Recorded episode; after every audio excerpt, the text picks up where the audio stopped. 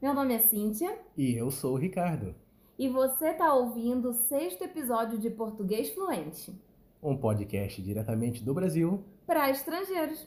No episódio de hoje, vamos falar sobre palavras do inglês sendo utilizadas no português. Por exemplo, Ricardo, Notebook, playground, videogame, coffee break, delivery.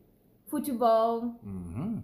É, mas na língua portuguesa usamos muitas palavras estrangeiras de várias línguas, como italiano, espanhol, francês. Mas a onda do momento é o inglês. Então, palavras como design, delivery, fitness, jeans, shopping center, spray foram incorporadas na língua sem alteração na grafia. Já palavras como sanduíche, futebol, telefone sofreram mudanças na grafia, ou seja, foram aportuguesadas. Mas o que importa nisso tudo é que se você sabe inglês, são palavras mega fáceis de lembrar e incorporar quando você estiver falando português. Só que tem que prestar atenção em como pronunciamos esses termos para não soar muito esquisito. Então, vamos dar alguns exemplos de frases com esses termos para vocês. Então eu vou começar. É, o barman é especialista em fazer drinks. Hum, muito bom. Uhum, Drinks são ótimos. sim. Quem não gosta de uma bebidinha de vez em quando? Troca o chip do smartphone. É, às vezes o chip fica com probleminha, né, de conexão, né? Uhum. Aí a gente tem que trocar o chip. Troca o chip. Você pediu o delivery do cheeseburger? Eu pedi delivery, deve estar chegando aí. Que maravilha, eu tô com fome. Vamos tirar uma selfie para postar no Face? Bora?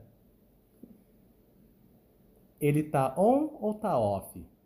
Isso significa se ele tá. Online ou offline?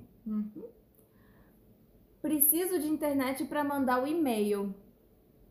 Não mande o inteiro, hein?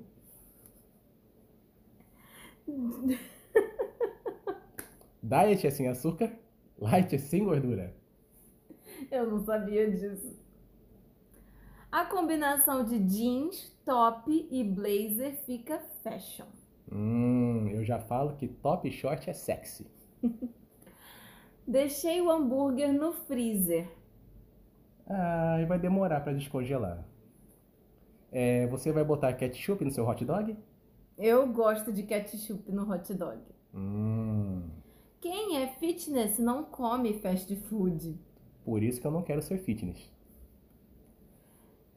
Vou fazer slides para apresentar no Data Show. Uhum. Que horas é o check-in e o check-out nesse hotel? Normalmente é meio-dia, né? Uhum, O check-in é meio-dia e o check-out meio-dia também. Tem hotéis em que o check-in é às duas da tarde e o check-out é meio-dia. Hum, não sabia disso. Uhum, Pois é. A gente fica menos de 24 horas. Hum, ela fez botox pra dar um up no visual.